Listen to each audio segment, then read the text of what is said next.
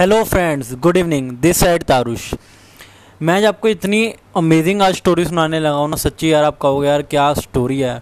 इसके अंदर आपको दो चीज़ें पता चलेंगी कि एक, जो हम जो गलती करते हैं, उसको कभी भी नज़रअंदाज नहीं करना चाहिए, और एक और, जो हमारा टीचर होता है, और जो हमारा रोल मॉडल होता है, उसकी कभी बात टालनी चाहिए, उसकी बात हमेशा सुननी चाहिए। ठीक है ना?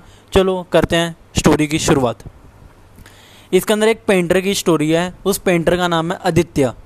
ठीक है ना? वो मतलब अभी भी उसने शुरू की होती है पेंटिंग करना। वो पेंटिंग कर रहा था करता रहता है। ऐसा एक टाइम आता है जब उसकी जो पेंटिंग्स होती हैं ना वो उसकी एग्जीबिशन में लगनी शुरू हो जाती है। जैसे उसकी एग्जीबिशन में लगनी शुरू होती है मतलब कि जो एग्जीबिशन में बा, बाकी पेंटिंग्स लगी होती हैं उनकी पेंटिंग सेल हो या ना हो पर आदित्य की पेंटिंग सेल होनी ही होनी है। इतनी अच्छी पेंटिंग बनाता था वो।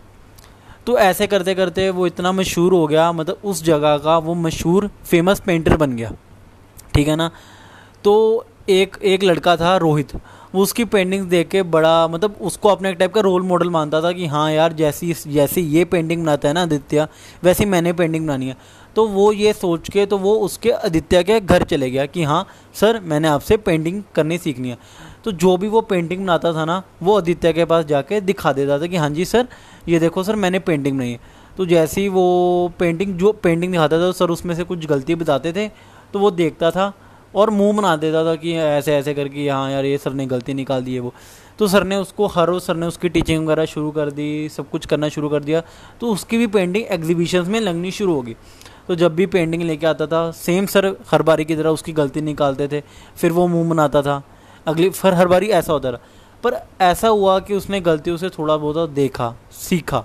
उसको ये नहीं पता था कि हाँ यार, मैं उस गलती से कुछ सीख रहा हूँ। बस सर गलतियाँ बताते थे और वो मुँह बना के, मुँह बना के चला जाता था। तो उससे ये हुआ कि उसकी जो पेंटिंग सी मशहूर तो होने लगी, पर उसको ये नहीं पता था कैसे मशहूर होने लगी है। उसको लगा कि हाँ यार, मेरी पेंटिंग तो मशहूर होने लगी, मेरे कारण। पर उसे ये नहीं पता था कि हाँ यार, उसके पीछे उसका सर का हाथ है। ठीक है ना? मैं आपको एक और चीज़ बता दूँ, कभी भी आपके सामने साथ कुछ भी एक्स्ट्रा हो ना कि आपको लगेगा हाँ यार, ये ऐसा नहीं होना चाहिए, फिर भी ऐसा हो गया तो समझ लेना कि हाँ यार, पीछे कोई आपके खड़ा है जिसने आपकी ये मदद करी है, ठीक है ना? तो उसके बाद ऐसा हुआ तो उसको ये लगा कि हाँ यार, मैं तो इतना अच्छा बन गया हूँ तो मेरी पेंटिंग आदित्य सर से भी ज़्यादा बिकनी शुरू हो गई है। तो उसके अंदर एक टाइप का गरूर आ जाता है, ईगो आ जाता है कि हाँ यार, कि हाँ मेरे अंदर तो सब कुछ है। तो ऐसा देख देख के उसकी पेंटिंग्स बिकनी कम हो जाती है उसके बाद से। ठीक है ना? बिकनी कम हो जाती है, उसकी एक एक भी सेल नहीं होती। एक टाइप का आदित्य सर की तो पेंटिंग बिक्री होती है, पर उसकी एक टाइप की भी, उसकी एक बार भी सेल नहीं हो रही होती। ठीक है ना? तो ये देख के जो उसकी जो वाइफ होती है ना, रोहित की तो वो उसको कहती है कि एक बार जो अपने सर है ना, उनके पास दोबारा जाओ। तो उनके पास दोबारा जाके वो बोलता है, सर देखो यार, आपको तो पता है कि मेरी पेंटिंग सेल नहीं हो रही।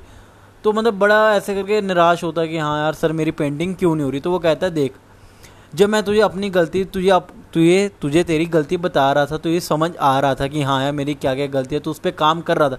जब जब हम अपनी गलती पे काम करेंगे, तब तक हमें सक्सेसफुल हो सकते हैं। जब एक बार हमने अपनी गलतियों पे काम करना छोड़ दिया तो मतलब एक टाइप को सोच लो, आप विनाश विनाश आपका हो गया मतलब एक टाइप का डिस्ट्रॉय हो गए, पूरे के पूरे, क्योंकि हमें अपनी गलती नहीं पता चलेगी, हम काम ही नहीं करेंगे तो हम सक्सेसफुल कैसे होंगे? बिना गलती के तो कोई भी बंदा सक्सेसफुल हो ही नहीं सकता। तो उसने जैसे ही अपनी गलतियों पे काम करना छोड़ा और वो डिस्ट्रॉय हो गया। तो उसके बाद से फिर से वो उनके साथ ही द्वितीय सर के साथ दोबारा लग जाता है तो दोबारा अपनी गलतियों पे काम करता है तो जिससे दोबारा से उसकी पेंटिंग फिर से एग्जीबिशंस में आती है, दोबारा से उसकी सेल्स होती है। तो मैं आपको ये बताना चाहता हूँ कि हाँ कभी भी अपनी गलतियों को नज़रअंदाज मत करो। देखो, जैसे उसने नज़रअंदाज किया तो उसकी सेल गिर गई, वो डिस्ट्रॉय हो गए। और एक और जो भी हमारा रोल मॉडल है, जो भी हमारे एक टाइप के टीचर्स हैं, उनकी रिस्पेक्ट करना सीखो, ठीक है ना? उनके पास हमसे ज़्यादा एक्सपीरियंस होता है।